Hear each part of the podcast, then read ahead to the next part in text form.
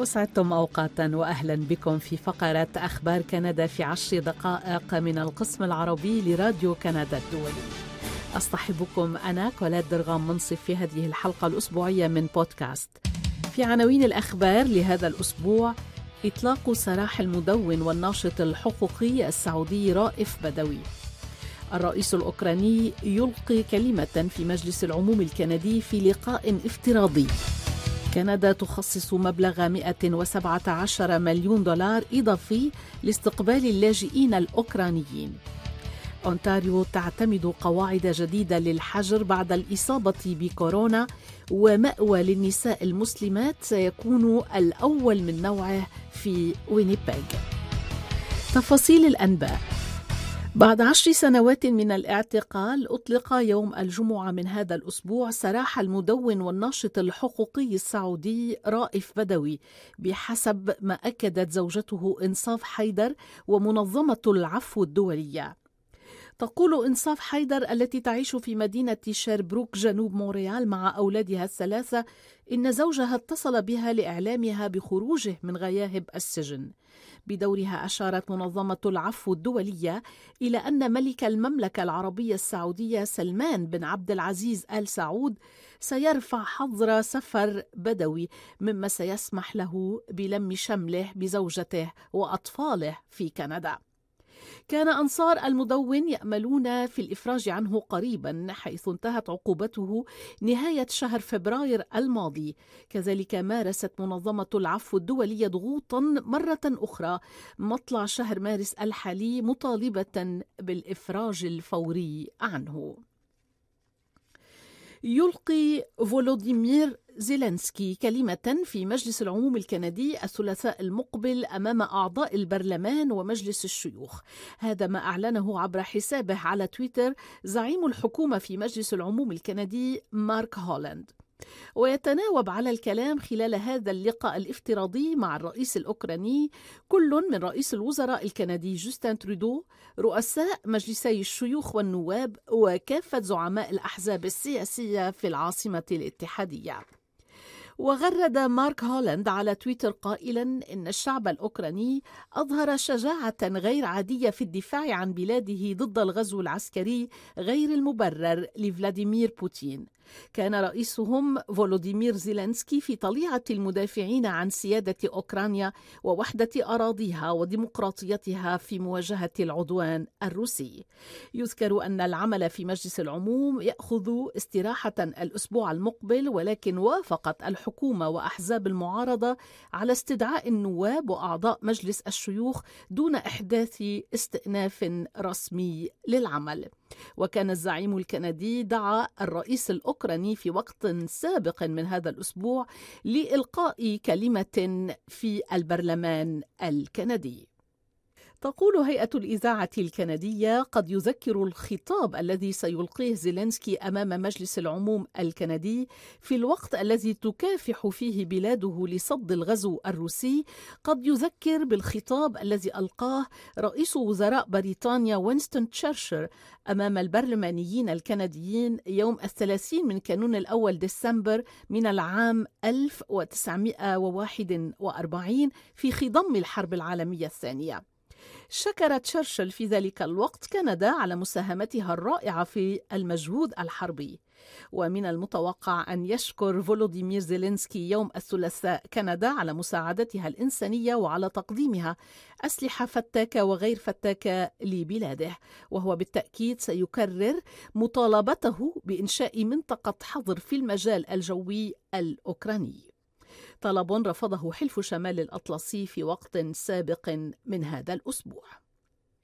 أعلنت أوتاوا عن تخصيص مبلغ إضافي قدره 117 مليون دولار لتسريع عملية استقبال الفارين من الحرب في أوكرانيا.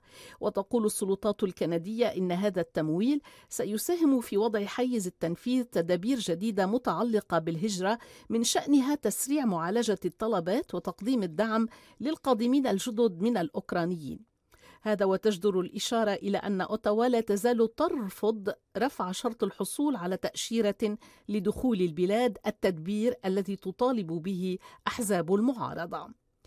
صرح رئيس الوزراء الكندي الذي قام بجولة أوروبية هذا الأسبوع خلال مؤتمر صحفي عقده مع الرئيس البولوني أندري دودا صرح بالقول لا تطلع كندا بإجراءات تسمح للأشخاص بالمجيء إلى البلاد فحسب بل إنما أيضا تمنح الإقامة الدائمة لأولئك الذين لديهم أسرة في كندا. لن يأتوا إلى كندا بتأشيرة سياحية فحسب بل ستكون تأشيرتهم مفتوحة للعمل والدراسة وبناء حياة ومستقبل. أعلن ترودو أيضا أن كندا ستتبرع بمبلغ 20 مليون دولار للصليب الأحمر الكندي وهو مبلغ يعادل مساهمات المواطنين الكنديين التي جمعتها المنظمة حتى الآن لدعم اللاجئين في أوكرانيا. تجدر الإشارة إلى أنه يتم إضافة مبلغ الثلاثين مليون دولار وهو قيمة التبرعات للصليب الأحمر الكندي إلى مبلغ قدره 100 مليون دولار هو قيمة المساعدات الإنسانية لأوكرانيا التي أعلنتها أوتاوا في الأول من آذار مارس الحالي. في أونتاريو لم يعد كافة أفراد الأسرة بحاجة إلى عزل أنفسهم إذا أصيب أحدهم بفيروس كورونا المستجد أو ظهرت عليه أعراض. بموجب قواعد الحجر الصحي الجديدة التي كشفت عنها سلطات مقاطعة أونتاريو في الوسط الكندي يعفى من الحجر الصحي جميع الأشخاص الذين يبلغون 18 عاما وما فوق ممن أخذوا جرعة اللقاح المضاد لكوفيد المعززة الثالثة وكذلك أولئك الذين تقل أعمارهم عن 18 عاما وأخذوا جرعتين من اللقاح. ينطبق هذا الإعفاء أيضا على الأفراد الذين أتت نتيجة اختبار فحص كشف الإصابة بالفيروس التاجي إيجابية خلال آخر 90 يوماً. بالإضافة إلى ذلك لم يعد يتعين على الأشخاص الذين كانوا على اتصال وثيق بشخص مصاب لا ينتمي إلى أسرتهم عزل أنفسهم في المنزل. ومع ذلك تستمر توصية السلطات الصحية في أونتاريو لهؤلاء بارتداء القناع الواقي في الأماكن العامة لمدة عشرة أيام. وتجنب الاتصال بالأشخاص الذين لا يتمتعون بمناعة صحية قوية خلال هذه الفترة الزمنية. يوصى أيضا بمراقبة الظهور المحتمل لأعراض كورونا. في الخبر الأخير وفي وينيبيغ عاصمة مقاطعة مانيتوبا في غرب وسط البلاد أعلنت منظمة سكينة هومز عن مشروع لإنشاء أول مأوى للنساء المسلمات. والمشروع الذي هو حاليا في مرحلة جمع التبرعات هو ثمرة شراكة مع جمعية الخدمات الاجتماعية الإسلامية في المدينة. وتقدم سكينة هومز خدمات الإسكان الانتقالي للنساء والأطفال في مدن تورونتو وبرامبتون ولندن وأوتاوا في مقاطعة أونتاريو حيث مقرها الرئيسي وأيضا في مدينة مونريال كبرى مدن مقاطعة كيبيك. يشار إلى أن بيانات وكالة الإحصاء الكندية لعام 2019 أفادت بأن مانيتوبا وجارتها الغربية ساسكاتشوان كانتا المقاطعتين الكنديتين اللتين سجلتا أعلى معدلات للعنف الأسري المبلغ عنه للشرطة.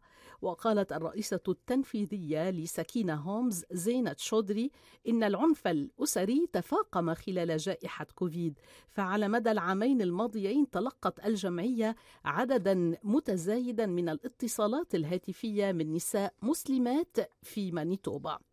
الجالية المسلمة أيضا ليست محصنة ضد هذا العنف الأسري قالت تشودري في مقابلة هاتفية مع شبكة CBC. الإخبارية.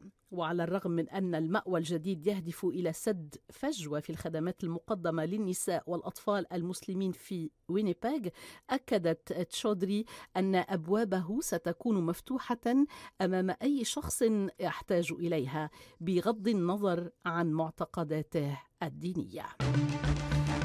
كان هذا البودكاست لهذا الأسبوع. شكرا لإصغائكم لكم. تحياتي كوليت درغا منصف من القسم العربي لراديو كندا الدولي.